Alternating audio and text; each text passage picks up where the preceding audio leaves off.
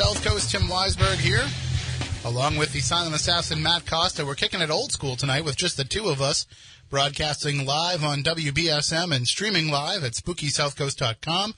If you're new to the show, you can watch us in addition to hearing us. We kind of, you know, we have faces for radio, but we've created this video component because, well, why not? If anything, it keeps us slim and trim and well groomed. No, not at all. We are terrible, terrible looking people. The attractive person on the show, psychic medium Stephanie Burke, is out tonight. She's under the weather. Uh, so is science advisor Matt Moniz, but hopefully we can get the gang all back together next week. I say that knowing full well that it probably won't happen, that Stephanie's probably going somewhere else next week. But uh, that's all right. We'll have a lot of fun here tonight because we will be talking about the paranormal. And tonight we're going to take things a little bit differently than we have in the past. I'm excited for this because, as any of you who listen to the show know, I'm always trying to look for alternate explanations for ghostly experiences that I never take anything at face value anymore. Just saying that a ghost is the spirit of a dead person isn't enough for me anymore because I've seen and experienced things that I can't attribute to just being the ghost of a dead person. So tonight we're going to get into some of those alternate theories a little bit later on with our guest Brandon Massullo. He is the author of the book The Ghost Studies: New Perspectives on the Origins of Paranormal Experiences. So if you're a die-hard, no pun intended, believer in the ghosts are the spirits of dead people, that they are disembodied souls, that you know they may be uh, spirits that are trapped on our plane of existence, if if that is your go-to explanation and the only explanation you'll be willing to accept, well, hopefully we can make you feel a little bit differently tonight because we're going to explore some of those alternate theories. And I'm excited for it not only because that's where my research has led me, but I'm also excited about it because Brandon has lots of experiences from other people that he's collected over the years that will back up some of these ideas. There's a feeling, a thought, a an emotional response associated with having these experiences that I think just goes beyond the simple explanation that we've tried to rely on for the past couple of thousand years. So we'll get into all of that and more. And what I like about him too, as well, if if you've read the ghost studies, and I've I've I've made my way through a good portion of it, you realize that Brandon, being a clinical therapist as well as a parapsychologist, he doesn't shy away from allowing that in to get into some of his research. So that should be, we'll say, controversial with some of our audience. Yeah, that maybe it is all in your head, but that's a good thing. See, people don't understand that. When when I say to them, a lot of these paranormal experiences that were happening might just be in our own heads, they get all upset. They think I'm calling them crazy. But that's not it at all. I've said it before and I, I'll say it again. I would much rather think that I can cause this type of phenomena with my own mind, that I can use my own brain to move items across the room or, or make a door slam or or create a voice out of thin air. I'd much rather think it's me doing that and having that ability than to think my dead grandmother can watch me in the shower. And that's just the way that I've felt about it for years. So we'll talk about that coming up a little bit later with Brandon Massullo. And we'll take your calls throughout the show 508 996 0500, 877 996 1420. Getting a lot of positive response to last week's show with Tom Reed, where we talked about the UFO monument park that's being uh, I, I, guess the only way we can put it is, you know, it's, it's having the clamps put on it uh, by a town in Massachusetts, uh, Hadley, Massachusetts, and we're we're we're going to keep following up on that story. We're going to keep seeing if we can't, I guess, have some kind of influence on what's going on. I don't want to overplay our our importance and, and say that you know we can make a difference, but I do think that the audience for this show is is smart and sophisticated and can make their voices heard so I, I think that we can have some kind of influence in what goes on there with that park. But if you missed last week's show, uh, definitely check it out because I think you will. I think you will enjoy it. I think you will enjoy the discussion learning about Tom's experiences, but also learning about what it's like trying to. You know, they say you can't fight City Hall, but that's exactly what Tom's trying to do. So check that out. It's at spookysouthcoast.com. The podcast is uploaded to wherever you get podcasts. Uh, anywhere that you can find a podcast of a show, you will find us there. And if not, let us know and we'll make sure we add it there. But we've been doing this for a long time 12 years of doing this show. Pretty much all the podcast aggregators have figured out where to find us by now. And then there's another bit of news that I want to share. If you hadn't heard this week, we lost another person in the paranormal world. It seems like we we've done a lot of memorial shows over the last year. I think it was just about this time last year that our Gary Patterson passed away. And it's been like a punch in the gut, just one after the other after that. So many of my personal heroes and, and people that I was proud to hopefully eventually call friends, hopefully they felt the same way as well, but we lost our Gary Patterson. We lost Jim Marrs. We've lost Art Bell. And now this past week we lost Brad Steiger. And Matt, we had just been talking a, a few weeks ago as we were trying to revisit some of the early guests that we had on in the early years of the show. We had talked about bringing Brad back onto the program, and, and I'd been hearing that he'd been under the weather, and he hadn't been doing a lot of interviews in, in recent years.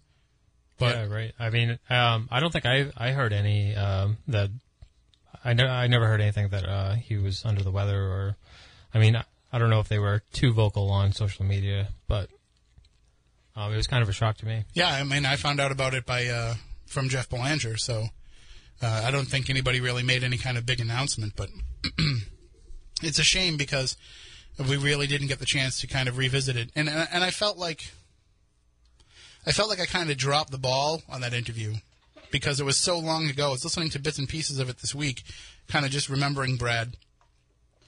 And it was the early days of the show, and I just kind of started out in, in being a host on my own, and, and I I know that I wasn't fantastic, but I tried to at least ask the right questions.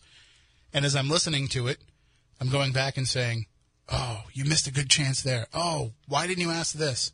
So I'm just sad that we'll never get the chance to uh, to ask some of those questions again. Uh, but uh, you know, rest in peace, Brad Steiger, a huge, huge influence on on this show, a huge influence in the work that we do, and uh, and certainly one of those names that people that are in the know know about him. But it's just a shame that he didn't get as much mainstream exposure as uh, as some other folks. You know, he's a guy that had been in this for just as long as a Hans Holzer and he was chronicling things kind of from a different perspective. You know, he was he was a, a folklorist at heart, and he was somebody who was looking at these as as a story as much as it was an experience. And I feel like that was setting the tone for what a lot of this world of the paranormal has become. We've gone through our phase, and I'll call it a phase, but we've gone through our phase over the last decade plus, where everything started to become about proof, proof, proof, proof, proof. What can we do to prove it? How can we prove to people that, that ghosts are real? How can we prove to people that UFOs actually come and visit us from other planets? How can we prove that people are getting abducted by aliens? We've gotten away from that need for proof and said, you know what, maybe we need to just take a step back and appreciate the experience and appreciate the people who are having the experiences as well that's the other problem. The, the other part that's lost in all that is that by looking for the proof, you're discounting the experience that that person has had. You're discounting something that could have changed their entire life. We've had people that have reached out to us and said, you know, I've had this experience. It really shook me to my core. Can you come to my house and, and kind of explain to me what's going on? And you get there and, and you want to try to find uh, an, explan- an explanation for it that's you know mundane. You want to try to find something that's that's non paranormal, and when you do, it's almost like you broke their heart. And I'm not talking about the crazy people that just want attention or the people that are just hoping they can get on their favorite ghost hunting TV show. I'm talking about people who were generally shooken, shaken uh, by the experience and think that it should have, and it does have, so much more meaning than it turns out to actually have. And that's what I think Brad never lost sight of. He never lost sight of the fact that when these weird things happened, when these weird experiences, when these weird phenomena took place, it has a direct impact on the person that's experiencing it. And we can sit here and we can throw open the phone lines every Saturday night and we can listen to people tell story after story after story. And we can sit here and say, we can armchair quarterback it and say, well, did you check this? Have you checked that? Are you sure it isn't this? And we could completely break down their experience without ever having to step foot in their house and, and investigate for ourselves. And we can break it all down into possible mundane explanations. But if we do that, aren't we really killing the whole reason, the whole hope, the whole belief that made them tune into this show in the first place? That doesn't mean that we have to accept everything that comes our way as being quote unquote paranormal. But we do have to consider that it's about more than just the experience. It's about how that experience shapes somebody. So we'll definitely be talking about that tonight with Brandon Massullo. And if you want to check out his website during the course of the program, it's hauntedtheories.com. And that's what I like about it right from the start theories. He's just putting out theories.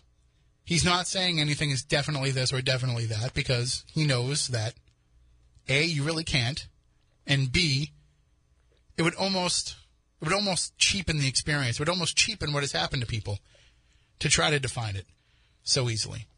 So we'll talk to him in, in just a bit. HauntedTheories.com is his website. If you go to the website, and we'll definitely talk to him about this, the first article that you'll see on the website is his review of Ghost Stalkers, which is the show that I started working on. That's how I started working in television.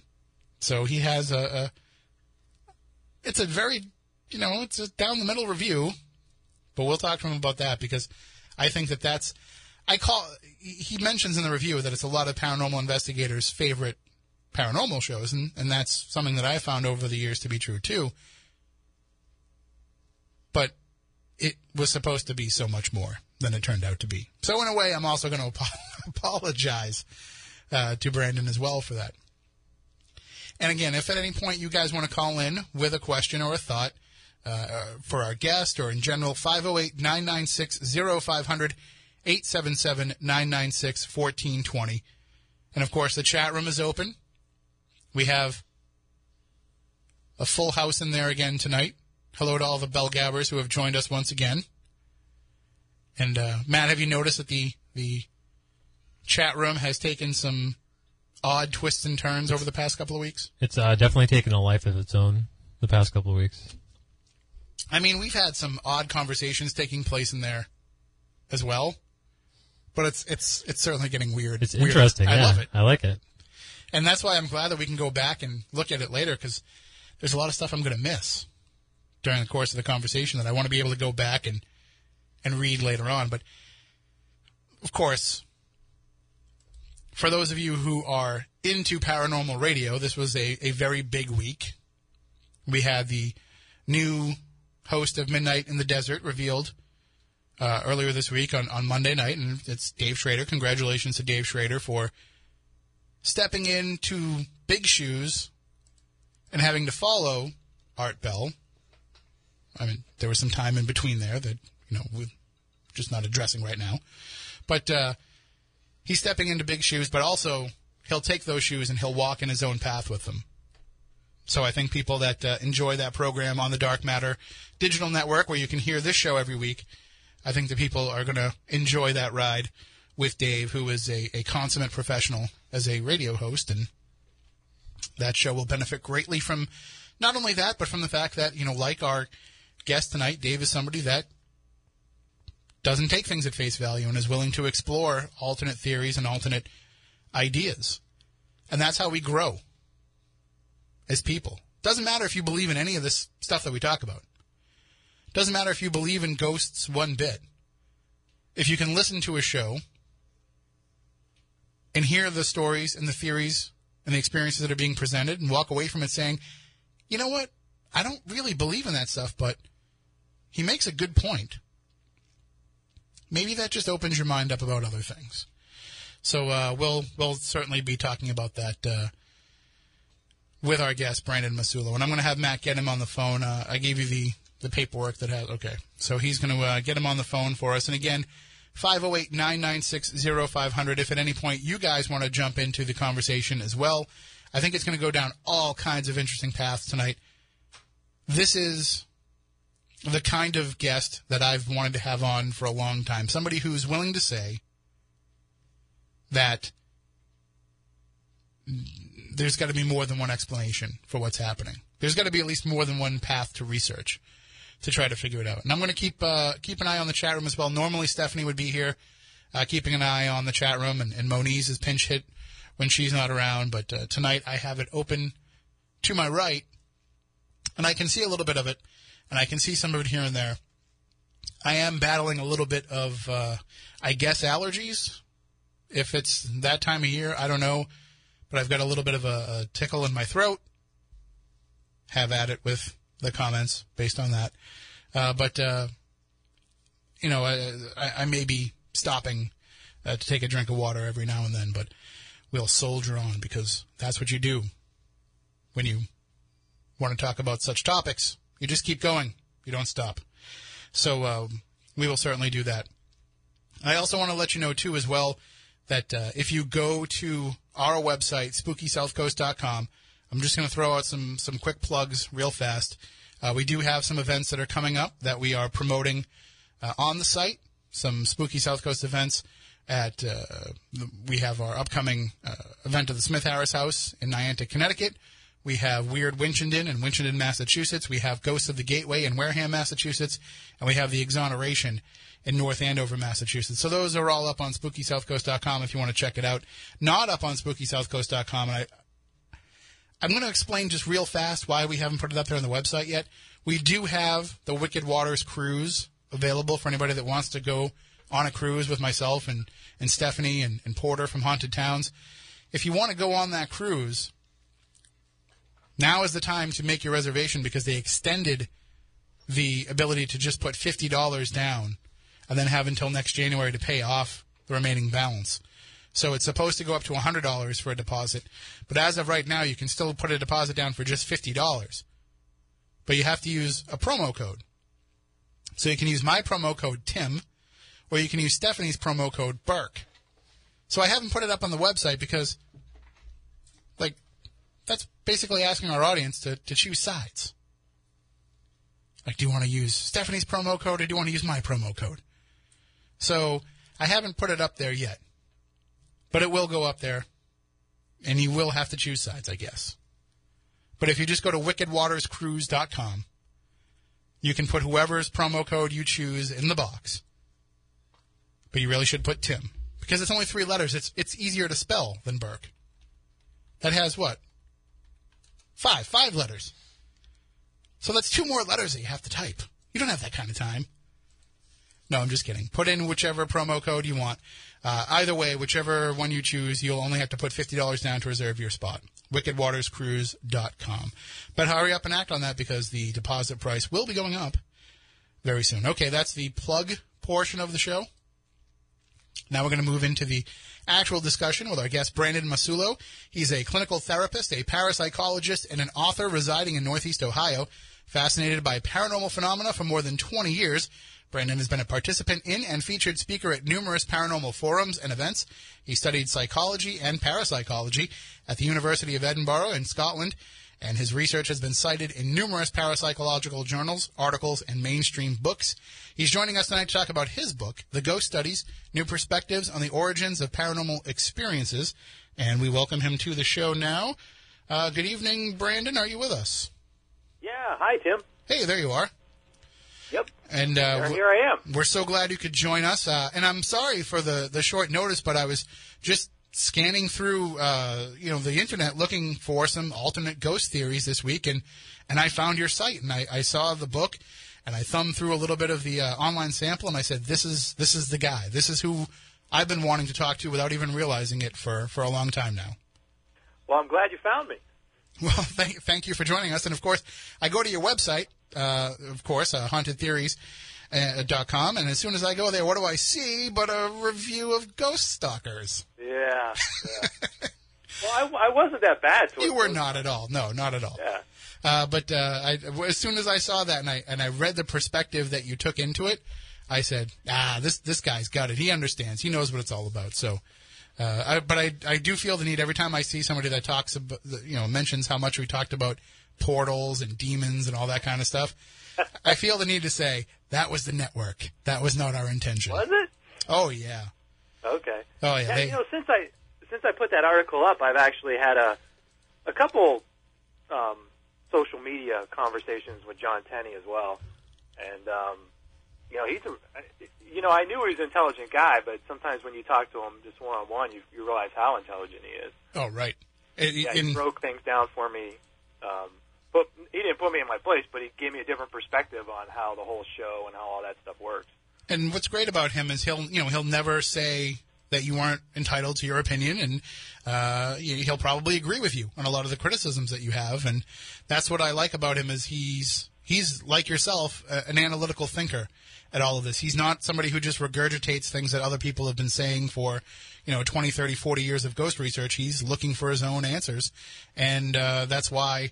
I'm kind of sorry that we didn't get a chance to go down that path enough with what we were doing on, on that TV show. Yeah, I and, I know not everyone read the article, but I, it was towards the end. The last two episodes were really getting interesting. Um, the, the beginning part was a lot about portals and portals and portals, um, but the last two episodes were getting into some human dynamic stuff, consciousness. So it was really going towards a place that I was really interested in. And I guess I'm kind of sad it got canceled, but you know, it is what it is. we we've toyed with the idea of bringing it back in, in some fashion, especially where uh, uh, now uh, Nick Groff, who is the producer of that show, has the Haunted Space, and he has his own online, basically network.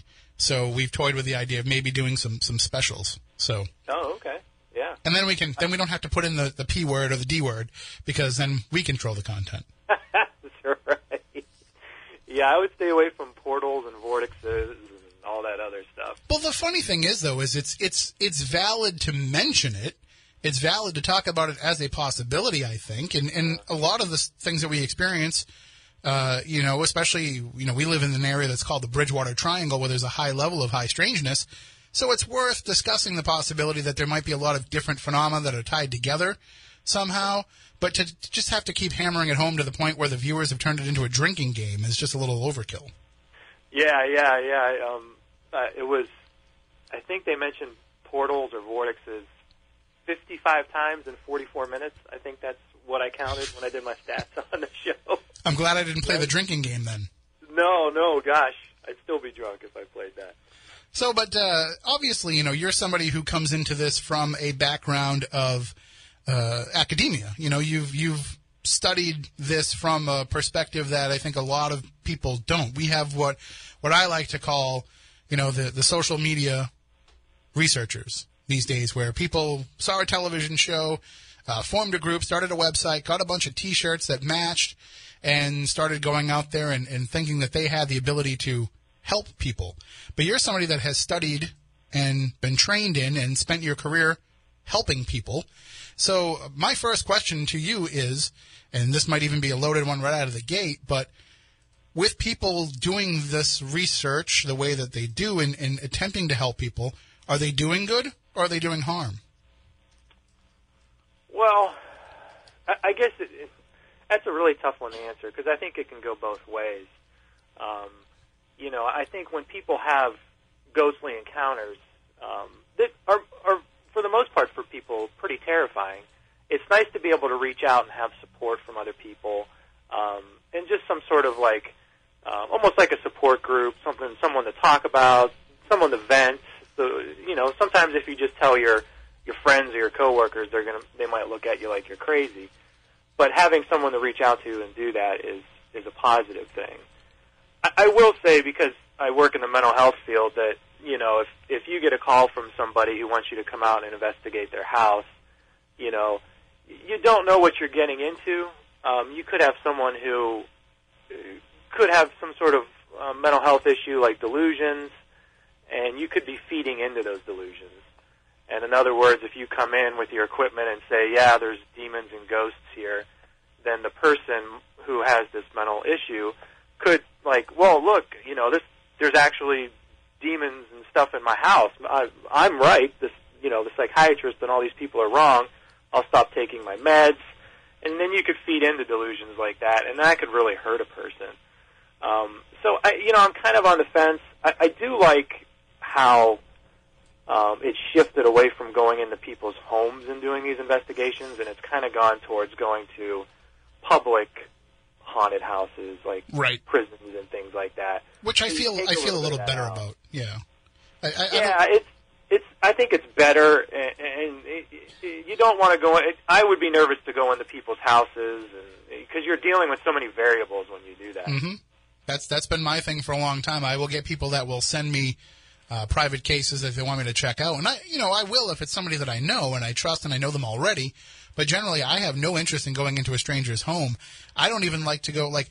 I don't like it when I go to a yard sale. I'm a big yard sale guy. I don't like it when I go into their yard sale and they're like, "Oh, there's more stuff in the basement. There's more stuff in the garage." I'm like, "No, no, I'm good in the driveway. Thank you." Yeah, yeah. Let's stay out here. Exactly. Uh, yeah, and it's it's just there's too much going on, and and I, I think for someone who's not really, you know, trained in how to manage uh, uh, crisis if it happens, you, you could be really out of out of your league in a way. The other thing too is uh, a lot. You know, you'd mentioned that you don't understand, you don't know what uh, issues people may have when you're going into their home. I don't. We've tried for years, and especially in the early days of doing this show, for there to be kind of a standardized list of questions that an investigator should ask a homeowner if they are going to go into their home, or you know, just anybody that they're getting involved in researching their case uh, and it's for more than you know if it's for helping them as opposed to just going out and having your own experiences. And one of the things that we've always pushed for is that you should ask what type of medications that people are on, and don't be afraid if you go into their home. It's almost like it's not an invasion of privacy to open their medicine cabinet if they're putting you into this position to help them out because you need to know these things. And so, as much as you want to walk around with your Hans Holzer book and your, you know, picture yourself ghost hunting and all these other research manuals that you may have for what it is that you're doing out in the field, you should also have the big book of pills as part of your oh, research. And you should know what it is that people are taking and how it could be affecting their lives and, and maybe causing some of these manifestations. Yeah, yeah, yeah, and, I think that those are legitimate questions to ask. Um, but you know, sometimes people just might not answer them, or they might not tell you the truth. You know, that, that's the other thing. Right. You got to trust the person. Um, but you know, I, I have seen cases where you know um, people have gone into the house and things have actually worked out to the positive. You know, like they found, um, you know, overwhelming electromagnetic fields or you know some sort of abnormality that could cause long-term health effects. Um, so I've seen positives come out of the situation as well. Because I think even if you have a, a caseworker or um, you know a professional go into the house, you know they're they're looking at certain things when they ask their questions. They're not looking at the environment and how that can affect a person. Mhm. Sometimes these paranormal investigators are actually looking at the environment and taking readings, and um, you know they can find these high EMF levels and fluctuations, and you know the homeowner can get that addressed, and then things might go pretty well after that. I mean, there was a case that my, my co-host Matt Moniz, who's uh, normally here, but he's he's under the weather tonight. Uh, he got a call for a case, and he he called me and he said, "Well, you know, listen, I know that you've never gone on a quote unquote demonic case, uh, and he's using that term as the way that the person is describing it, not the way he would. Uh, but he's saying, I know you've never gone onto one of these cases before, and, and I think that this might be a good chance for you to kind of get your feet wet on it. And so we were looking into it, and then a couple weeks go by, and you know he's he's meeting with the people, he's looking into the case, and he calls me up and he says, "Listen, we're not going to be doing that case. It's it's there's nothing wrong there. There's just some bad bad stuff going on with this family, and they're looking for a scapegoat for what they have as their own problems." And I and, and that's the problem I think that a lot of uh, uh, you know these weekend ghost hunters have is that they're just so excited to get the, the case and to, to have the opportunity to, to help and to do the research that they're not realizing that sometimes you're just a tool in somebody else's dysfunction. Yeah, yeah. They're looking to to blame it on you or externalize their problems onto something that's not there. it's not my fault that my I have erratic mood swings and I punch walls and I have anger issues. It's the the ghost's fault, the demon's fault, something like that. Sorry, I'm just. Uh, um, uh, you think I'd be better at working in radio at taking direction silently? But uh, Matt was telling me to up the audio a little bit. How's that, Matt? Is that what you're looking for? Okay. Uh, It's uh, you know, normally I'm just normally I'm on top of things, but I'm just getting into the conversation so much here that uh, that you know it's affecting my ability to produce. So, but you got to do. You got you got a lot of responsibilities then, producing, interviewing, the whole nine yards. oh, I just make it look good because I'm the only one on camera. You don't see the guy that's behind the scenes doing all the work. That's right. That's how it works best. Uh, But I, I find it interesting that you studied at the University of Edinburgh in Scotland because Europeans have a very different approach to a lot of this stuff than than Americans do.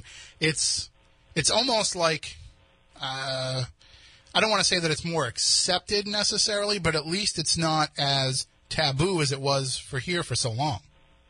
Yeah, yeah. I, I would I would go with accepted. I think academia accepts it accepts it more um, in the UK than than probably anywhere else because there's a lot of universities that have programs with um, that do parapsychological research.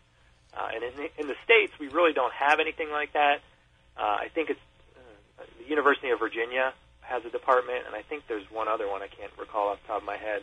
Um, but but nothing as it's not as widespread as it is in Europe, and I, and I think that that that sort of translates into the society as a whole, um, because over there in Europe they could have uh, a lot more research, a lot more uh, academia-oriented stuff on ghosts and paranormal and ESP and psi, uh, and it's and it could be more accepted. Whereas here we don't really have a lot of you know researchers working on something like that. I mean, Dean Radin does a great job, um, and there's a there's definitely a handful of others, but not as widespread as it is in Europe.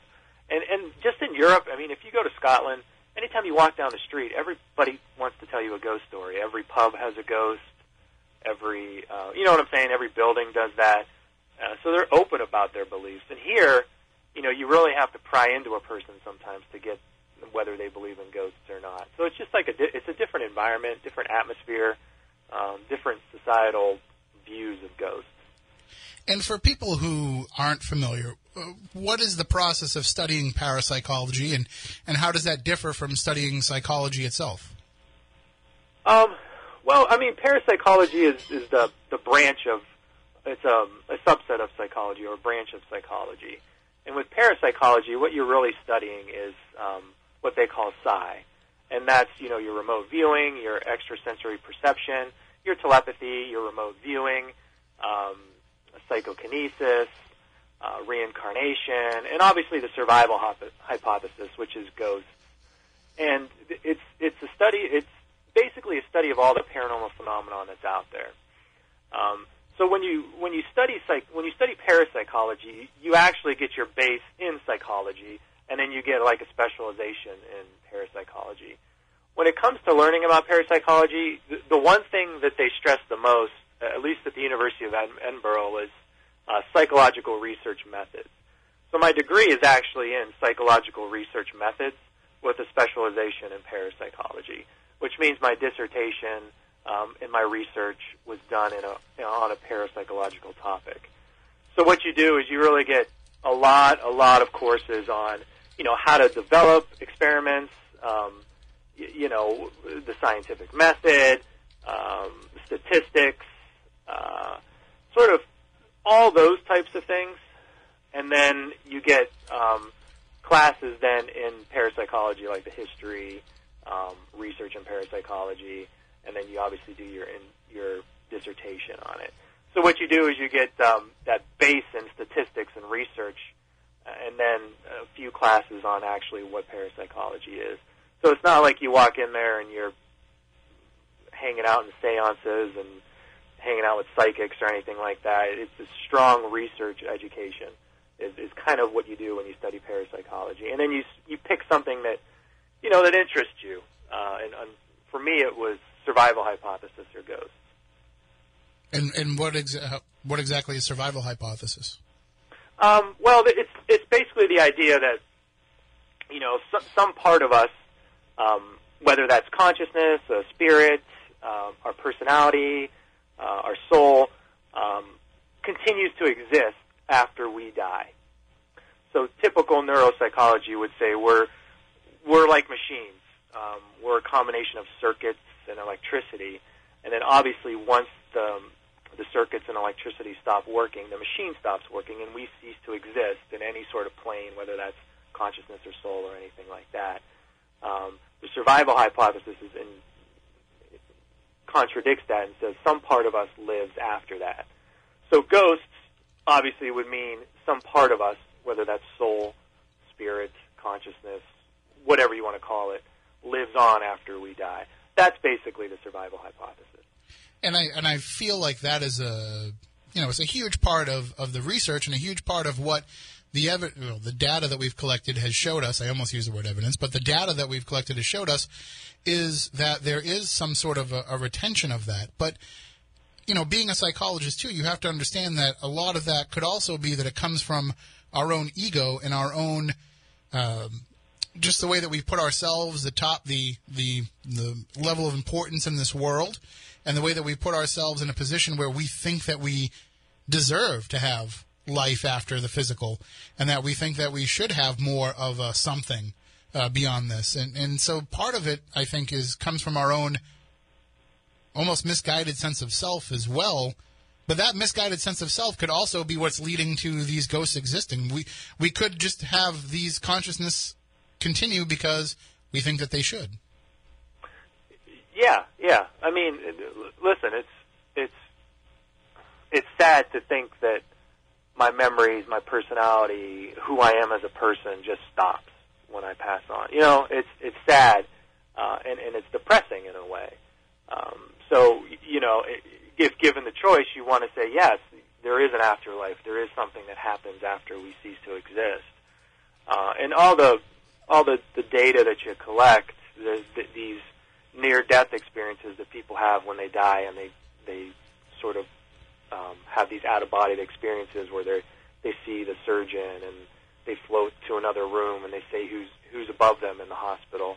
This this kind of gives some idea that what's going on there, like if consciousness is somehow leaving the body, um, and if consciousness could leave the body, you know, how long is it outside the body? And you know, so all these questions really come back to this idea of what happens after we die, or afterlife, or survival hypothesis. So I think as as humans, you know, we want. I, know I, I would like that to think that that happens out in, after we die, not only for me but for pets and everything else like that. So maybe that passion uh, is something that's that's related to you know actually the afterlife. Um, but you know, I think there is a lot of data. There's there's a lot of ghostly encounters out there mm-hmm.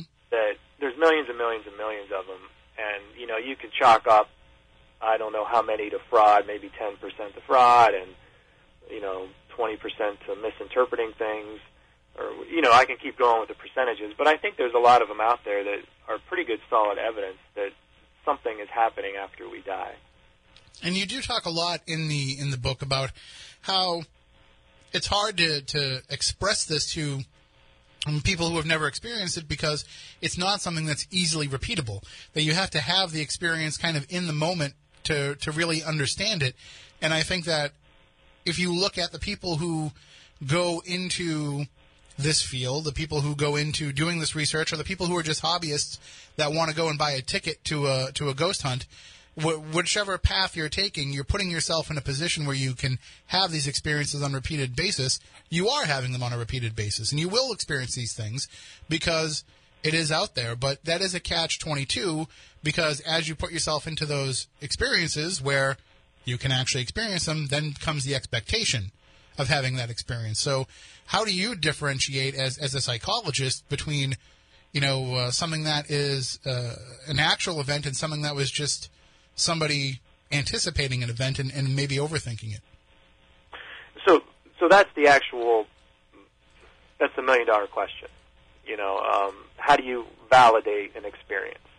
Um, when we think about things, we think parapsychology is completely different than psychology. You know, this idea that uh, love and and um, happiness and depression and sadness. Um, these are concrete, real things, but and but you know, a person's personal encounters with ghosts are not concrete, real things. But the idea is they're kind of the same. They're both subjective experiences that people report. Anytime you read a research article in psychology or counseling, I shouldn't say anytime, a fair majority of the time, it's based on questionnaires. And questionnaires are just subjective subjective perspectives. People fill out a questionnaire. Um, you know, on a scale of 1 to 10, how depressed are you? 10. Uh, then you do the therapy, and then they ask on a scale of 1 to 10, four weeks after you do the therapy, how do you feel? And then you circle a 3. Well, his depression went down. So the research and the statistics that they're drawing from those types of research articles is all subjective. It's a subjective experience. Um, there's no test to determine if their depression went down as far as blood tests, urine tests, anything like that. So a lot of the research out there, and this this is for psychology, but this can span different areas. Um, anytime you're doing dealing with humans, you're dealing with subjective perspectives and experiences, aside from doing neuro testing and things like that.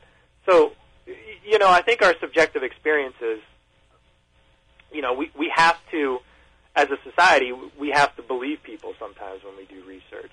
And the same with ghostly encounters. You know, you you have a person, you can maybe rule out some things.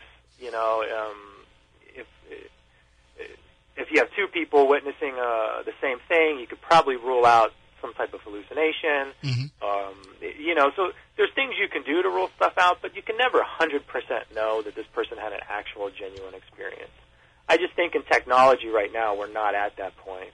Um, you know, maybe in the future, I, I always say this because people ask me, you know, what's it going to look like in 20, 30 years? Are we still going to be having no answers to all these questions? And I think, I think that, um, things are getting better as far as paranormal experiences and parapsychology and validating some of these experiences. But as technology gets better, I think, Craig, I mean, we hold, we carry our phones around with us now, and we can determine our blood pressure and all this other stuff. I think maybe in 30 years, we might be having our phones with us 24/7. So when someone actually has a spontaneous paranormal experience, something could happen on the phone. They could record the person's EEG or heart rate or um, some neuro stuff, and then you could sort of uh, correlate those experiences with true or those that data with true experiences, and then you're going to get more consistency, and the variables are going to get smaller and smaller, and then you could actually have some sort of consistent data to correlate with a paranormal experience. Well, I definitely want to get into it more in in the second hour when we can really get into some of these uh, topics in depth. But you know, you mentioned something that has been a, a pet theory of mine and something that I've said for years is that we're trying to apply the laws of physics in trying to find proof. We're trying to apply the laws of physics into something that is probably not physical to begin with. I, I, like you, you mentioned in the book that these interactions are something that is emotional. And I think that that's what a ghost is. It's an emotion. In the same way you can't measure love or measure fear, but you can kind of pick up on some environmental impacts that those emotions have, but you will never actually be able to quantify them directly. And I think that's that's that's what we're dealing with with ghosts. And it seems like you you feel the same way. Yeah, yeah, I, I would agree. I, I, I think um, emotions do play a huge part in in paranormal experiences, and um, you know, it, it, I mean, the, overall, the paranormal is, is an overall difficult area to study, mm-hmm. right? Because you can't do it in a logical, scientific way, in a way, because these experiences are erratic, they're episodic, they're poorly documented, they're random, they're not repeatable at will. So this is everything the scientific method hates. Um, so we have to be a little, we have to think outside the box. We have to get nonlinear with some things, um, and and we have to really take into account emotions because it's the one thing that you usually see a lot of times when it comes to these paranormal experiences. There's usually some type of heightened emotion that's going on. And it seems like as the experience is happening, the experience takes place, the emotion in the room obviously becomes more charged, and that's feeding into the activity even more. So when I see it all the time when we do, you know, our, our paranormal ghost events that we do as fundraisers for historic haunted places. We bring people into a room.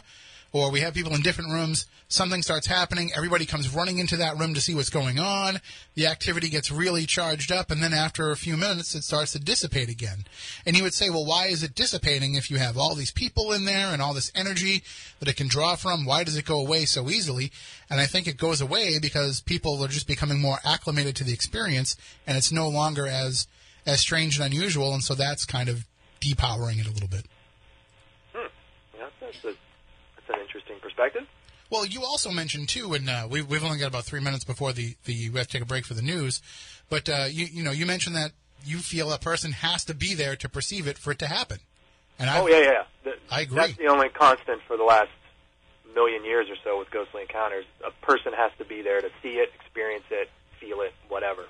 So people are really the only constant when it comes to these experiences. Yeah, I, I, I agree. And then the skeptical person says, "Well, what about all the uh, security camera footage? We, you know, we just put up on our YouTube channel security footage somebody gave us this week of a very interesting encounter." So people say, "What about security footage?" It's, but it's, it, there's a philosophical expectation to that that when that footage is recorded, it will be seen by a human eye at some point. So you still have the yeah. the phenomena happening for a human perception. It just might not be immediate.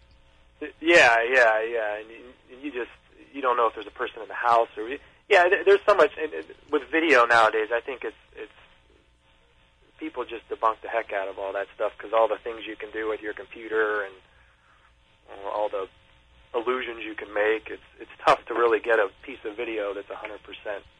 And that's why I gave up on trying to come up with the you know the the piece of video or the photo or the the audio clip or whatever it would be that would prove to a skeptic that this stuff is real. And I said, you know, it doesn't matter what I get.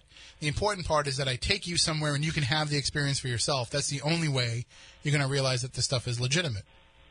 Yeah, yeah, I, I would pro- I would agree with that. And uh, coming up in the next hour, I, I do want to get kind of more deeper into this. I want to talk about, you know, your idea of, of what ingredients are necessary to have an experience. We can explore that a little bit more and talk about some of these different theories uh, that people have about what ghosts could be. And of course, we welcome phone calls as well, 508 996 0500. 877-996-1420 as well if you want to call in toll free, but it's 2018. Come on, we've all got cell phones. But if you need the toll free line, we have it there for you. And of course, the chat room at spookysouthcoast.com if you want to share your questions there as well. You can also tweet us at SpookySC or just use the hashtag SpookyLive and we'll see it there. So there's uh, many ways to get your questions, but of course the best way is the old-fashioned way, and that's to call in and talk to us directly on the phone. And again, uh, during the web uh, during the break, if you want to go to Brandon's website, hauntedtheories.com, you can see some of his writing there as well. And uh, you can also pick up the book, The Ghost Studies New Perspectives on the Origins of Paranormal Experiences. And we'll, we'll dig deep into that in the next hour. Is there, uh, you're afraid to, to go a little bit too deep tonight, Brandon, or is it all on the table? No, it's all on the table. Good. Let's get really weird coming up uh, following the news. And uh, we'll be back with more Spooky South Coast coming up following the news. It's a it's a brief break for those of you who are watching online. Those of you who are new to the show, last week we had a show that was on YouTube only because the Red Sox were on our radio station. But when we are on the radio itself, we do have to take a break for the news. It also will give me a chance to go get a cup of tea and see if I can calm these coughs down a little bit. Uh, so we will run some music for you during the break on the video stream. If you are listening on the radio, throw us up on YouTube, watch us on your smart TV. We'll be back with more Spooky South Coast in just a bit.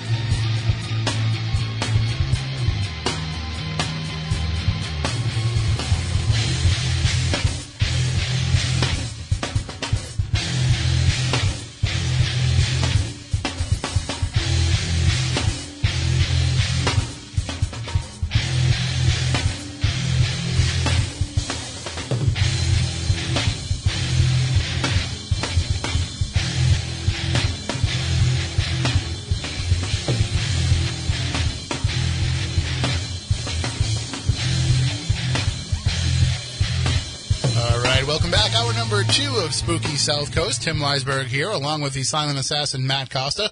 Just had a little bit of a production meeting there as we were coming back because apparently it was my fault that you couldn't hear the guest. I was I was trying to make the guest louder by turning up the volume of the phone call over the terrestrial airwaves and not over the video.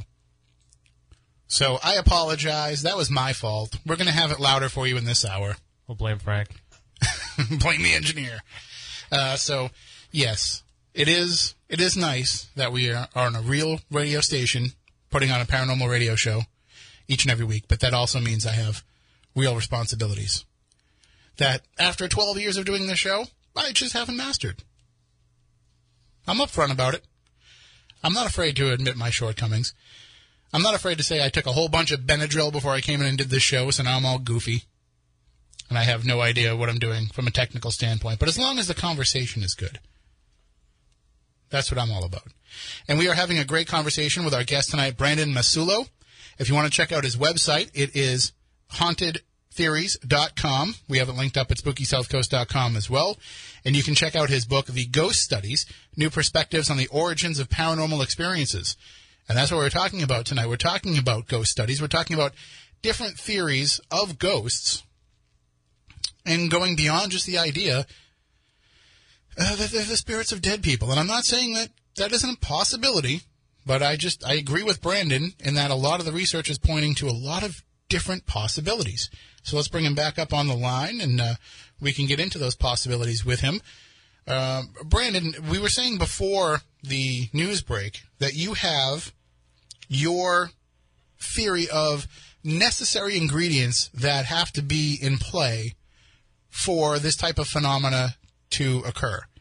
And uh, and it seems like from from reading the book, you know, you can attribute this theory to most of the cases that you've had reported to you, uh, and it seems to be something that has worked out pretty well. Do you do you feel like this is a a, a definite for these experiences that they must have these these three main ingredients?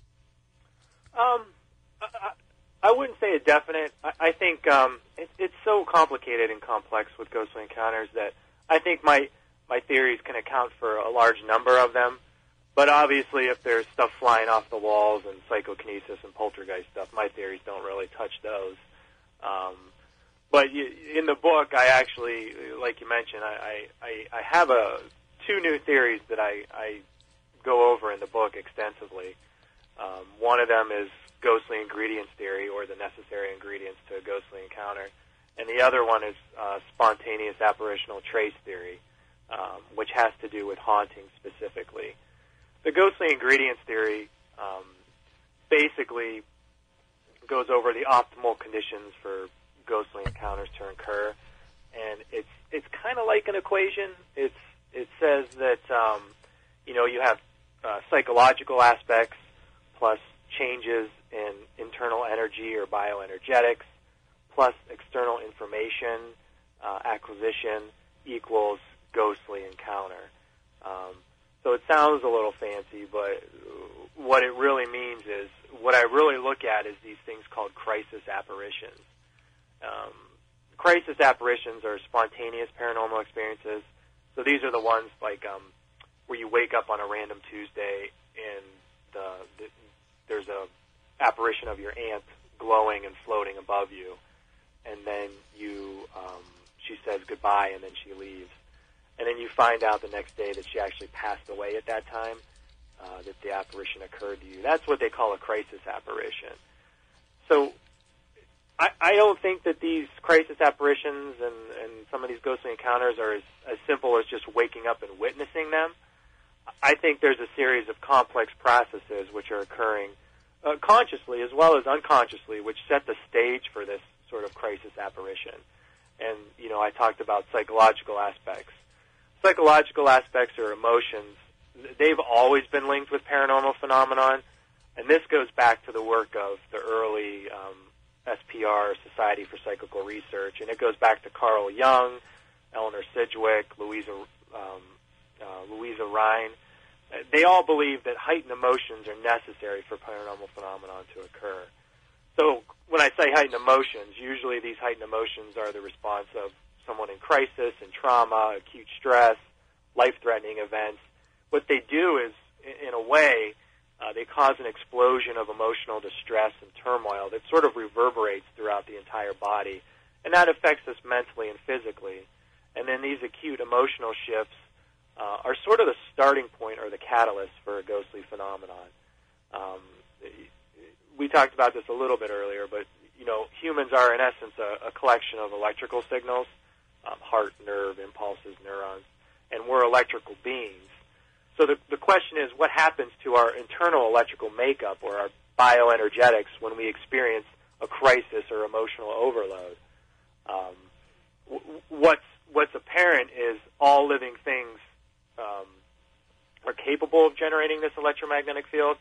And what's also apparent from the research in the book is that this bioelectrical charge created by emotion sort of adds information to our electrical field because humans all have electrical fields. And then this, kind of like all electrical fields, it's not contained in our body and it actually goes out into the atmosphere.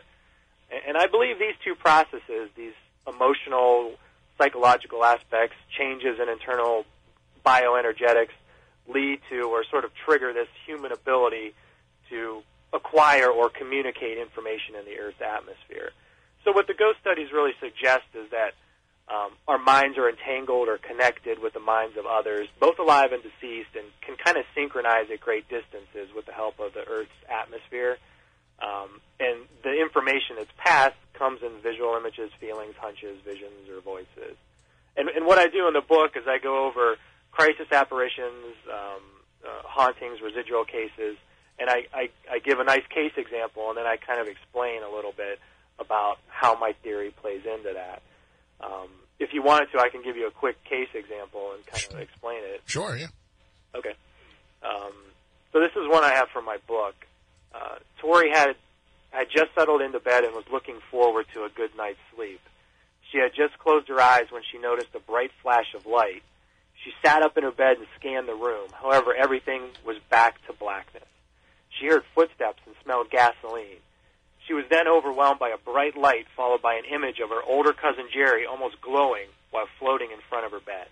She stated, he was as clear as if he was standing in front of me on a bright sunny day. Tori reported she even noticed the glare from her cousin Jerry's glasses. Jerry stared back at Tori, gave her a thumbs up signal, and then disappeared. The next morning, Tori had gotten a call from her mother stating that her cousin Jerry, the one who appeared to her, died last night in an accident while working in his garage. All right? So what we have here is sort of a typical crisis apparition. She had witnessed her cousin Jerry um, in her bedrooms. She had auditory phenomenon, uh, heard footsteps. She actually had olfactory phenomenon, which is smelling stuff. She smelled gasoline. So in this case, we have a witness who is having these auditory phenomena, these footsteps. Um, she's having smells that shouldn't be there in her bedroom, like gasoline, or at least I hope it shouldn't be there. Um, she also has this extremely vivid, specific image of her cousin to the point where she actually notices his glasses. Um, so we have, like many cases with these crisis apparitions, we have a witness who's Tori with an emotional or familiar connection with the the apparition, who's her cousin Jerry. She's related to him so we have uh, also we have cousin Jerry who's experiencing a distress or life-threatening situation. In essence, Jerry was dying, um, which presumably, if we're dying, it's probably going to cause a lot of emotional distress and turmoil and all that fear and regret and all that stuff. Um, we don't know what his thoughts or emotions were, but we can sort of put ourselves in his situation. Um, it turned Jerry had actually, I think, a car fell on him and he died. So as the car fell on him, this is sort of when he projected his telepathic message to to Tori. Um, so his acute emotional distress as the result of his death caused internal fluctuations, which in essence sent an unconscious distress signal into the environment. And this distress signal, once in the environment, bounced around until it sort of matched frequencies or resonated with cousin Tori. And then this is what happens. We have a haunt type phenomenon. Um, so this is sort of a ghostly encounters theory in, in essence. Um, it's a lot more in detail in the book, but you know when, when we think of ghosts and apparitions, um, they're actually only a small part of paranormal phenomenon. This telepathy, this distress signals when it comes to people in danger communicating to others, this is pretty common. uh, about 90% of the cases, uh, 10% of the cases of, are usually hauntings, but 90% that are reported usually to um, universities are about these spontaneous crisis apparitions.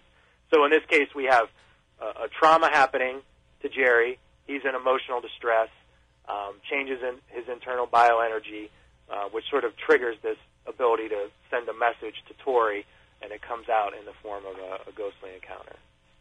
And I, I think that um, when you look at something like a crisis apparition, when you look at even if you look at something as simple as when people say twins are kind of uh, on an, on a wavelength where one can kind of feel what the other one is feeling, or or they can have an unspoken language between them or an unspoken communication between them. It just shows that we are all connected by that energy, and it, it we know that when we need to turn it on, we can. But it would just be fascinating if we could keep it on all the time, or or just reach into the bag and, and pull it out when we needed it, uh, you know, when we wanted to, as opposed to solely in these moments of crisis or moments where, um, you know, the extreme circumstance has made that our only option. If we could kind of harness this on a regular basis, we would be expanding our existence so much more. Well, it's it's good thing you brought that up because there's kind of research into that. Um, so this idea of um, and I'm sure you and your listeners have heard of this idea of entanglement or, or non-locality, which which sort of describes the ability of um, of people or objects to instantaneously know about each other's state, even when they're separated by distances. And and and with this entanglement or this synchronation, um, when this happens, information is sort of transported. So they did um, there's a lot of research out there where, you know, they'll they'll um, there's one example of where they put two participants, um, one in a completely black dark room and then another in a normal room, and what they found was that there's a rough idea of a magnetic field pattern that increases the likelihood of entanglement. And when they put this around their heads, what they did was when person A was stimulated with light flashes. All right, this is the, and then person B, this is the person who's in a pitch black room, showed a response similar to seeing light flashes. So person A gets light flashes in their eyes. Now they have these magnetic fields going around their heads, so they're synchronized or something like that. Person A gets the light flashes. Person B is in a completely dark room. He's experiencing light flashes. Why is this? So he showed a similar response to seeing light flashes. How is this possible if, if he's in a pitch black room? Well, these complex rotating magnetic fields, when applied to both, somehow synchronized their brains. Um, they actually separated participants uh, um, almost 4,000 miles apart to see if they can get entanglement, and they did. They also did studies where they took people who had psychic abilities, and um, in the studies with people with psychic abilities, both the psychics and the subject's EEG, which is sort of measures your electrical activity in your brain, when those resonated or became similar, that's when accurate readings took place between the psychic and the subject. That's when the readings happened. That's when he gained information that he should not have known. So what we have here is this entanglement or this communication uh, with people at a distance. Uh, so th- there is some research going that way, uh, which sort of points to the idea that we we can do this with the help of the environment, with the help of um, you know, bioenergetic fluctuations and magnetic fields. it's possible to do, and in the book I break it down, all the research, everything that's going on, how entanglement happens, how that relates to ghosts, how that relates to haunting. I wish that my one of my usual co-hosts, Stephanie Burke, was here. She's she's a psychic medium, and uh, and you talk about in the book the idea that people are are giving off these energies and and kind of tapping into that and uh, and I wanted to pick her brain a little bit on, you know, if she thinks that it's entirely, you know, you mentioned the idea that it's in the book that it's people that are giving off these impressions. So it's not so much that somebody might be uh, visualizing your dead grandmother appearing before them, but it's the fact that you are putting out this impression of your dead grandmother for that person to perceive. And so I kind of wanted to get her take uh, on what she thinks about that because that I think is you know that's pretty much key into a lot of these uh, hauntings that we have is, you know, we're going into a place that, say, we go to the Lizzie Borden house, which I go to all the time. It's 20 minutes from our studio, and people are encountering the Borden spirits there all the time. That's who they're running into every time that they go there. And if the factors are there to have a particular haunting, then why wouldn't there be other spirits that are there as well? Why would it be theirs that they continuously interact with? And I think it's that same idea that it's because we, the living, are projecting out those spirits because that's who we're expecting to run into there. Yeah, and I think that when you talk about the Borden house, you're talking about hauntings or sort of like residual things, whether it's residual or intelligent hauntings that occur. Um, and and these are those are a little bit different than like a crisis apparition. So crisis apparitions usually happen uh, one time, and the people are usually linked somehow, right? Um, like I I see a vision of my dead grandma. The reason I did that is because we're linked. In hauntings, it's it's a little bit different, but it's but you're right. It's actually kind of the same. You know, if uh, and I have a lot of these case examples in in the book. You know, if if if I go to a haunted location, w- what I could be picking up on is this sort of telepathic distress signal that's been lingering around the house for a number of years. So if we go back to that example that I talked about, you know, Tori and cousin Jerry, you know, if if if let's say 100 years in the future, I buy Tori's house and I'm sitting in the bedroom and I see I start smelling gasoline and I start seeing images of this this guy with glasses, um, um, kind of giving me the thumbs up sign, right? So this is a hundred years in the future, after Tori and cousin Jerry had, or after Tori had this crisis apparition. Now I bought her house. I'm in the the house. I'm having um, apparitions of this guy smelling gasoline.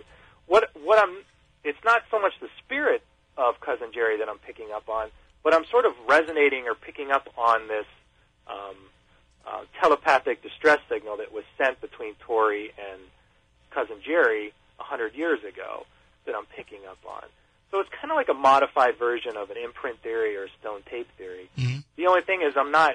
It, it's not so much the environment that I'm picking up; it's more the telepathic distress signal that was sent years ago.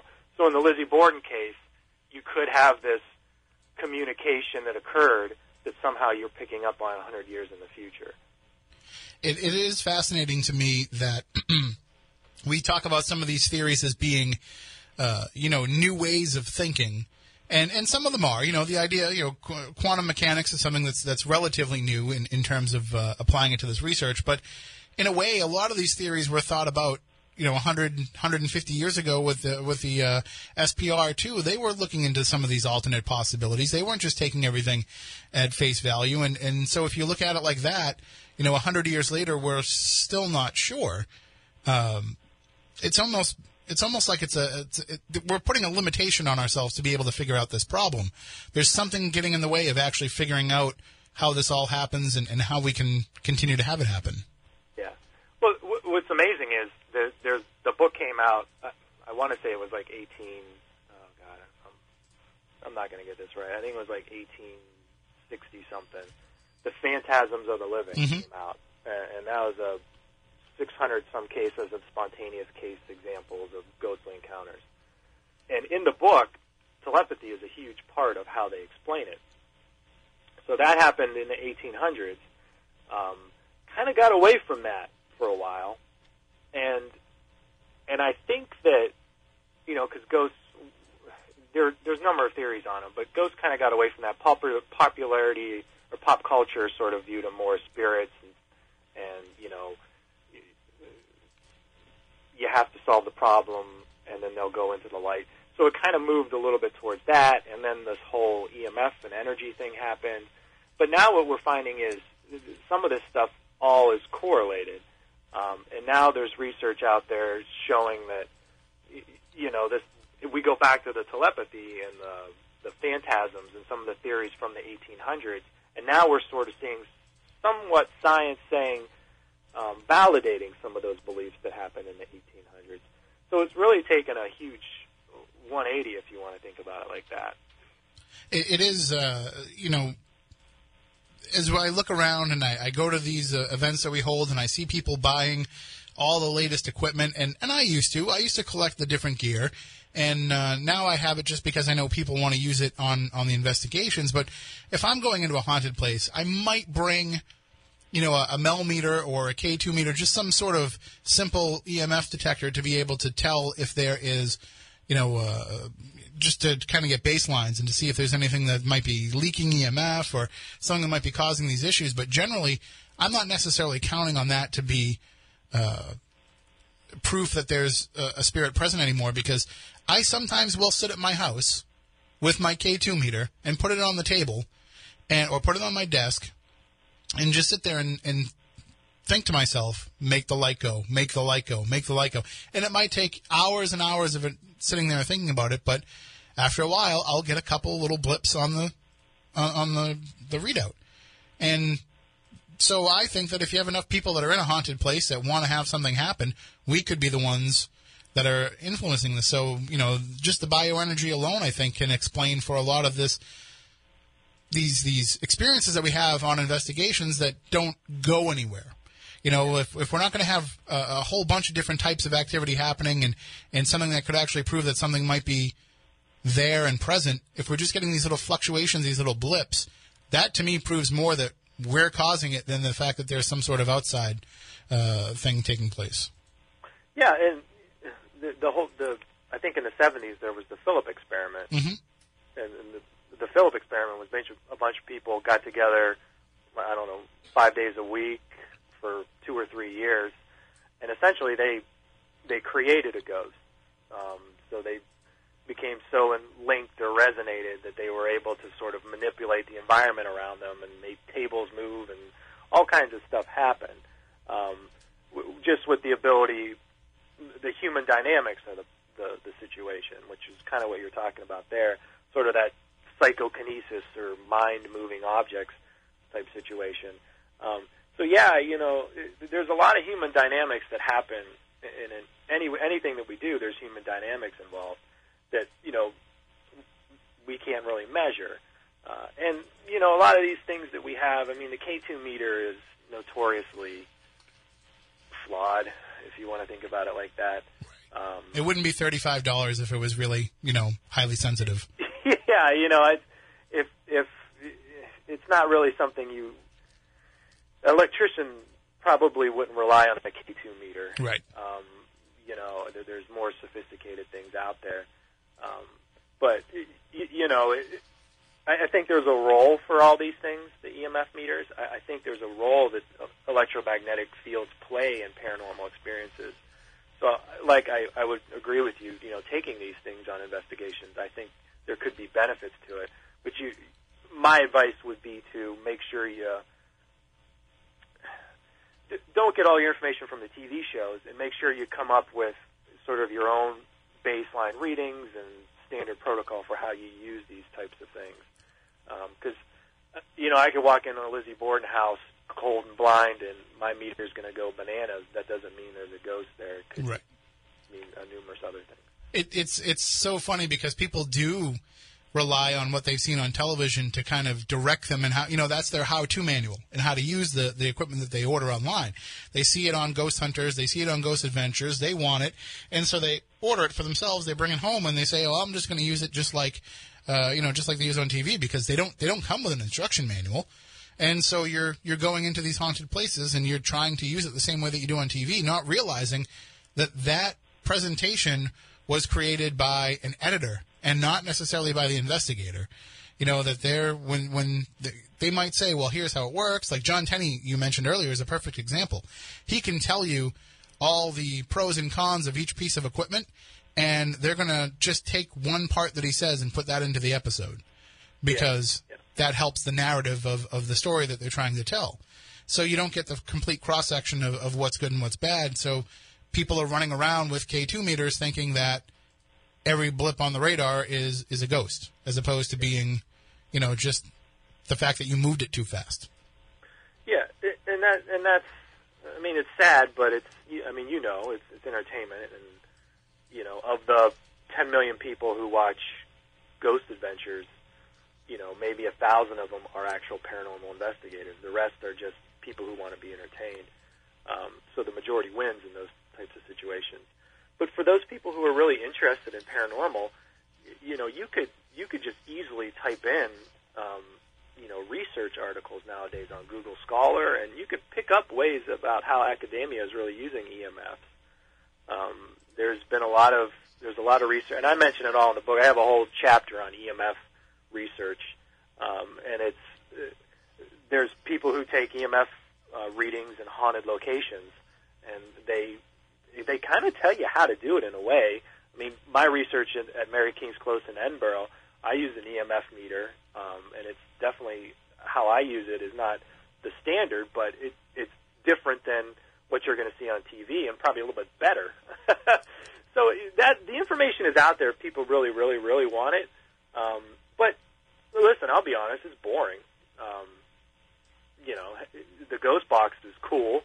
All those types of things are cool.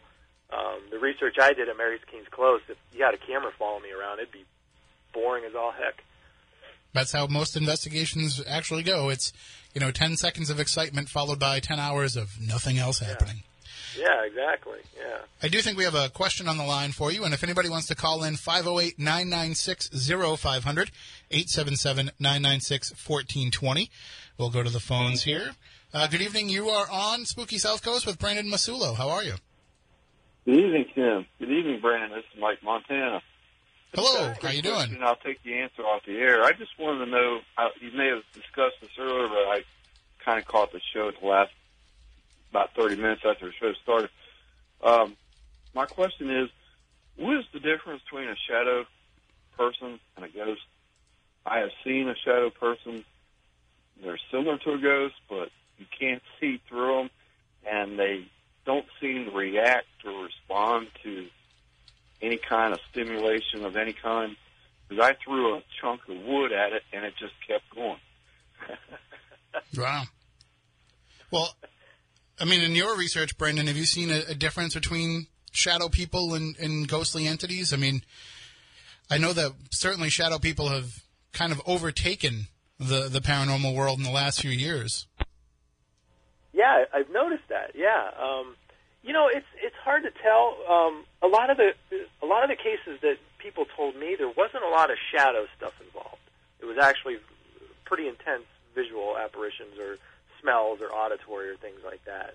You know, shadow people, um, it, it, it kind of crosses the line between ghosts and sleep paralysis.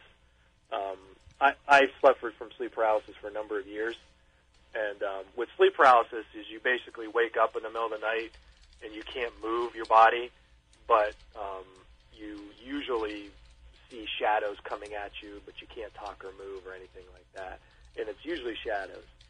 Um, but you know, I, I don't know. I, I, I don't know if there really is a difference between the two. Um, I don't know enough about all these shadow men and shadow people and things like that.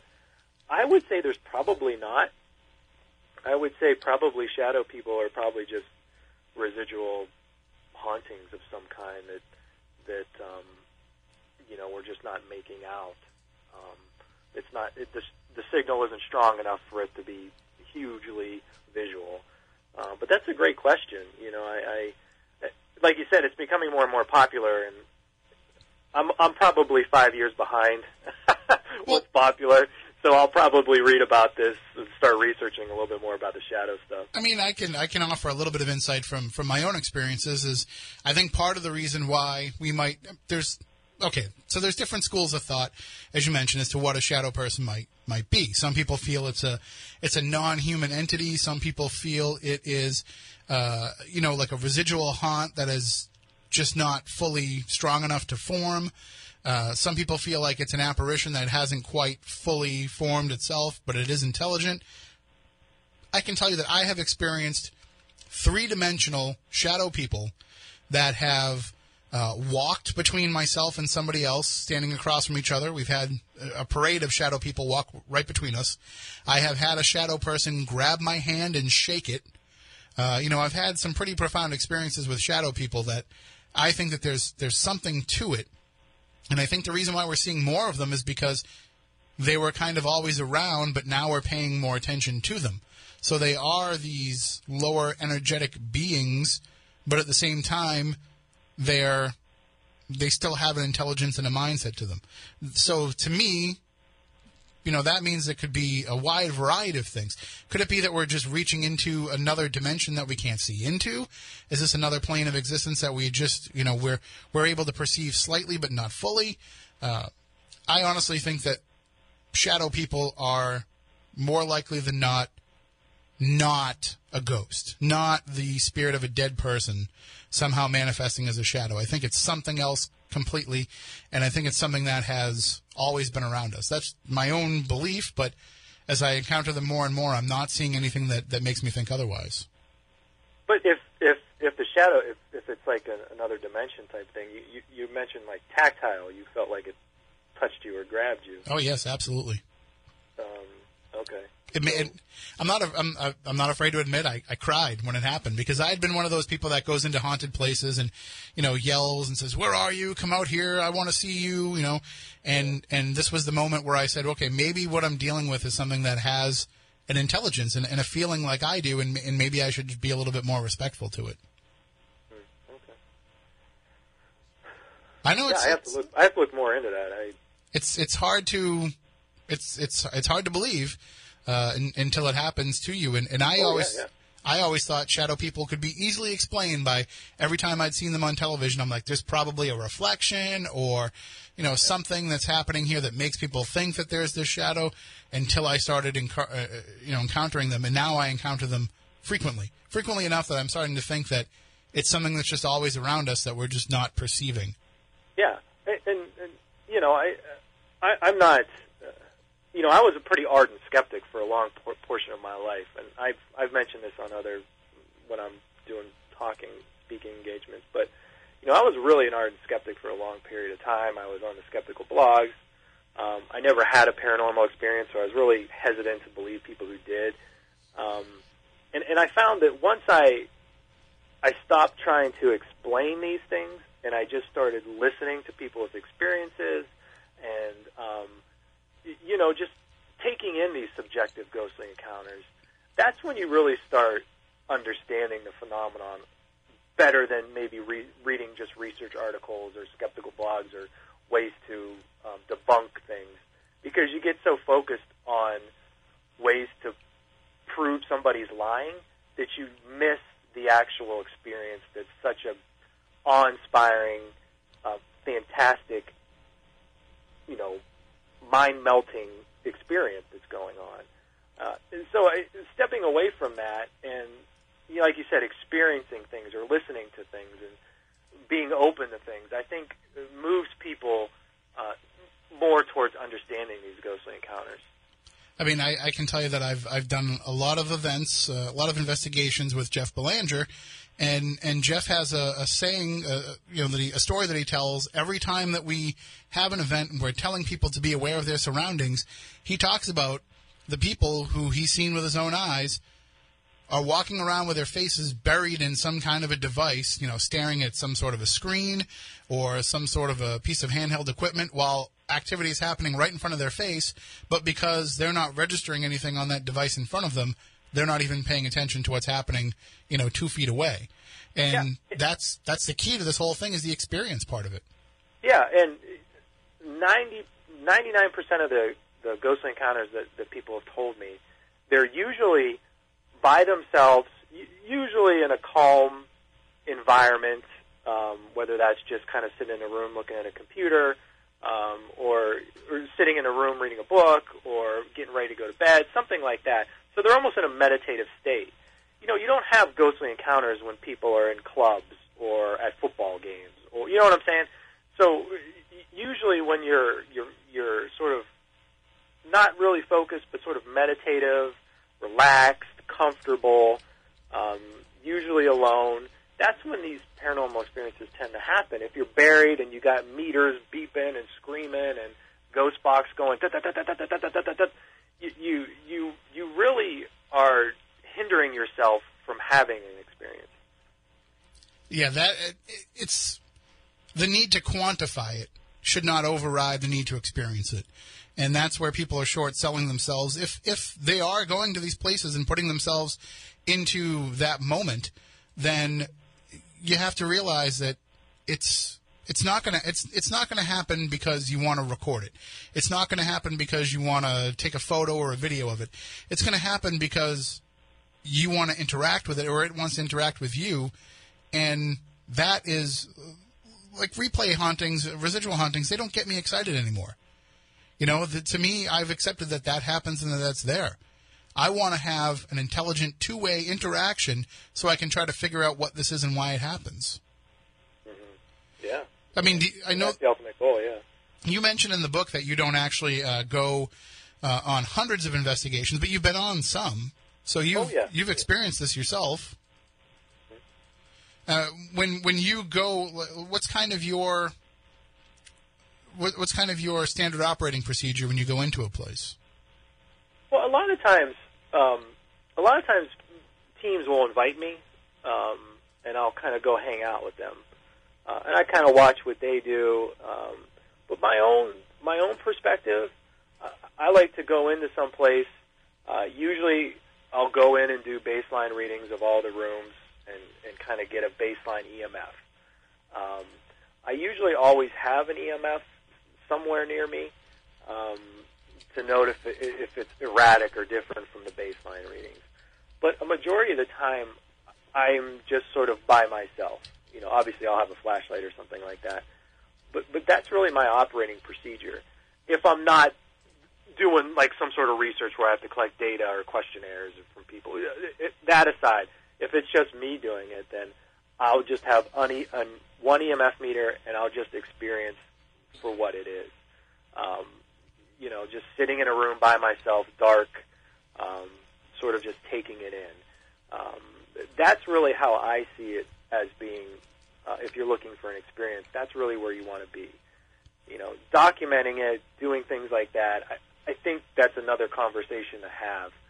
But, um, you, you know, how to, how to document and get concrete data um, is more of a, a longitudinal or long-term thing rather than a got it right away. I think there has to be a little bit more preparation for that. I mean, we've we've had profound things happen on on events that the next day I have to go on social media and say to the people that were there, "Hey, does anybody have you know video of that?" Because I'm just not thinking to take myself out of the moment and and document it. Uh, you know, I, I'm I'm so much wrapped up in what's happening that I don't even worry because what am I going to show somebody later on? I'm going to show them a video of what happened, and they're going to say, "Oh yeah, the the lights went on. That's that's cool, I guess." Yeah, yeah, that, that's the problem. I, you know, and I feel bad sometimes for a lot of these teams. You put all this time and effort, and then, you know, you put this EVP or something out into the world, and then what happens after that? A few people listen to it. You get a couple likes, and then it's gone. You know, there's the, the, problem a lot of times with paranormal research in the paranormal field is if everyone got together and they got a standardized questionnaire, they got standardized protocol. Um, you could really, and you did statistics on all the variables that you collected. You could really come up with a lot of possibly consistent data. Um, but now everyone just does their own thing, and it's all random and it's all over the place. That you really can't have any sort of consistency to it. So this this EVP or this video is just sort of lost in the in the web, um, and it's just background noise. But you know, if academia would really listen, if we had 300,000 questionnaires completed by people who had paranormal experiences, that's the kind of data that academia would salivate for. I did my research, and I had 251 participants come through my haunted location with a questionnaire. That's a huge sample size in psychology. You get 300,000 people completing questionnaires on paranormal experiences that's standardized. Academia will take notice of that, I think, and then you could probably get some sort of research out of that. Well, what's funny is, you know, there's been numerous efforts over the years. Uh, you know, in the uh, amount of years we've been doing this show, there's been at least two or three major undertakings that I'm aware of of people that try to create a a database of reports that tried to create a worldwide standardized procedure for investigations. There's been all these organizations that have come and gone because they realize that they just can't get everybody to figure out how to do this. And, and I'm I try to explain to the people that start it you're you have the right intentions, but it's never going to happen. It would basically be like saying, uh, you know, here is the standard operating procedure for fixing your motorcycle. Here's how you're going to do it. It's always going to be done this way, and that's the the way that it has to be done for everybody to accept it. But then you've got all these, you know, backyard mechanics that are going to say, yeah, yeah, but I do it this way, and it still gets the job done. And so that's what we're dealing with with investigators is that we have a lot of people that aren't tied to the scientific method already. So they're not used to having to follow those those types of procedures. So we're never going to be able to kind of pinpoint it down where all of these reports that come in can all be uh, acquired in a, in a in a sanitary and, and widely accepted way. And I mean, yeah, I mean that's that's how it's been for the last 10, 15 years. And, and what you're going to get is what what's going on in the paranormal field. It's stalled. There's no progress. Um, it's it's not considered legitimate to a lot of people. Um, that's what's going to happen unless you have standardized stuff, protocols, and, and everything going on. I mean, unfortunately, you know, it, it, that's just the way it's going to be, and that's that's okay, and it's, that's not a negative thing in a way if you want to think about it. If you're if you're um, if you're out just to prove things for yourself or get experiences for yourself, then, then that's okay.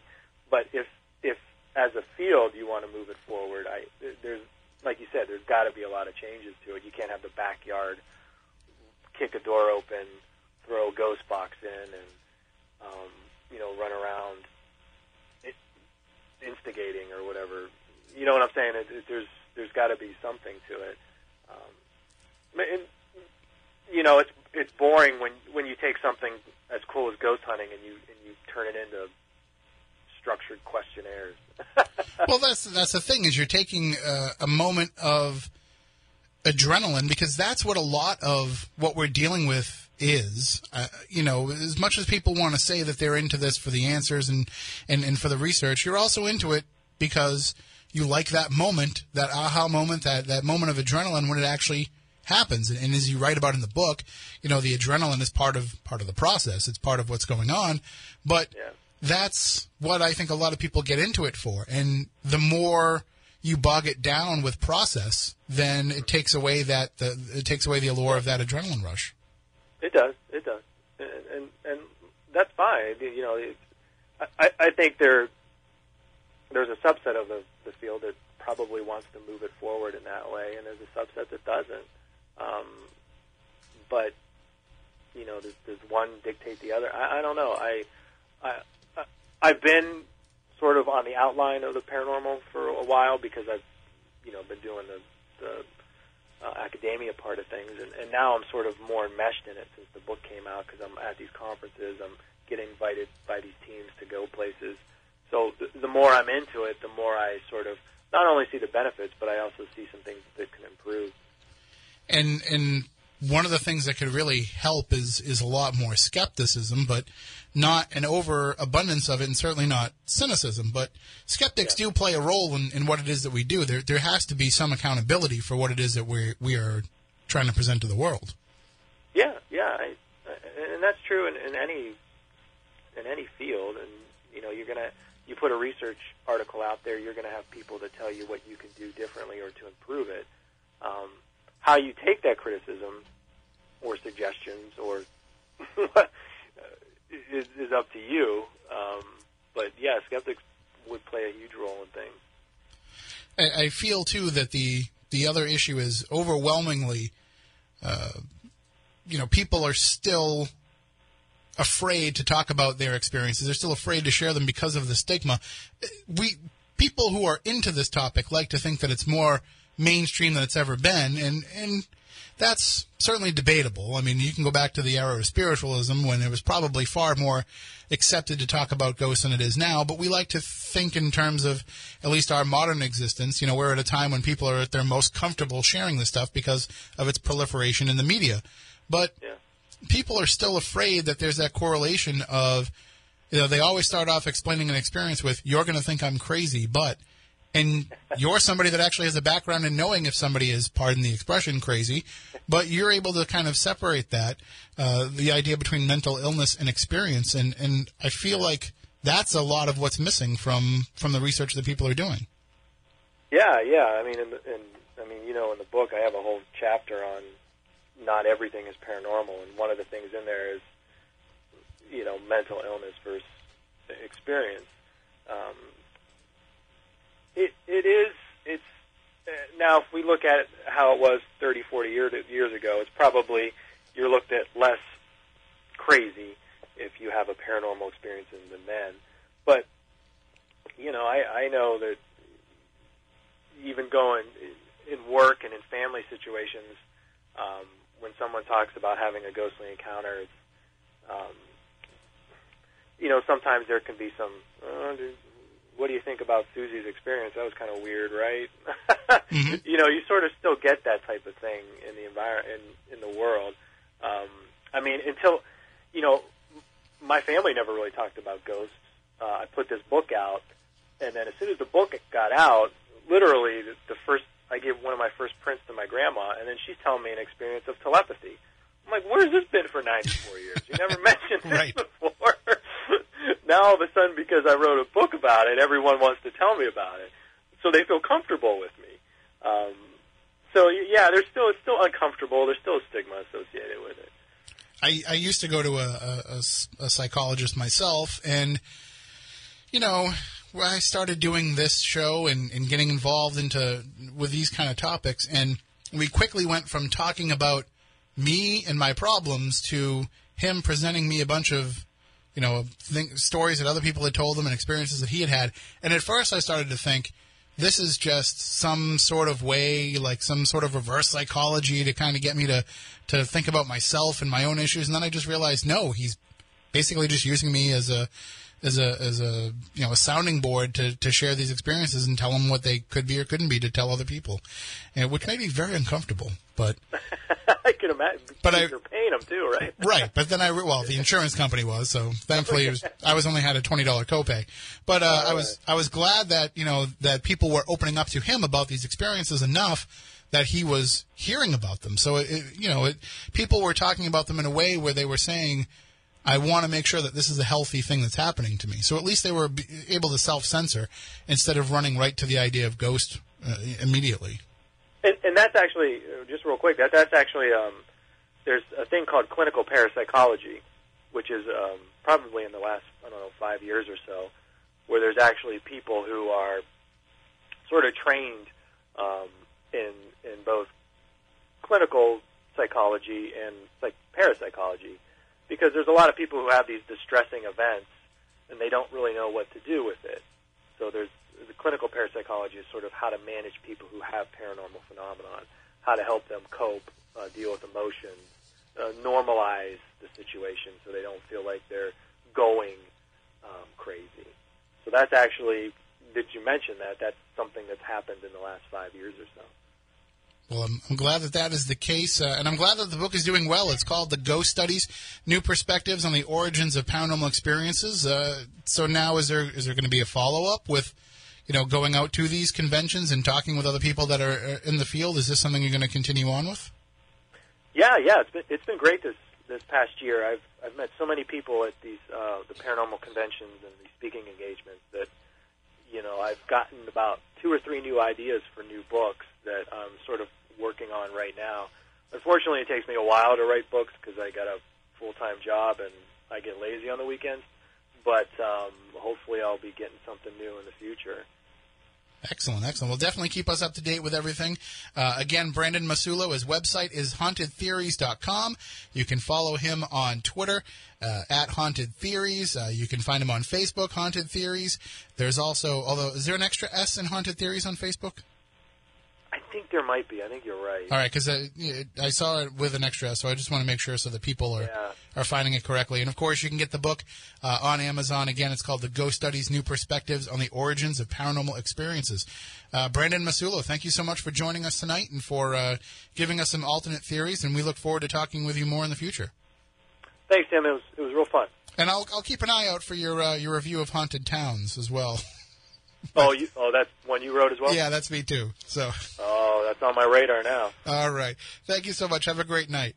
You too. Take care. Uh, again, Brandon Massullo, hauntedtheories.com is his website if you want to check it out for yourself. Hey, Matt, uh, our buddy Ross has a show coming up we want to let everybody know about. Do you, do you have the details on that?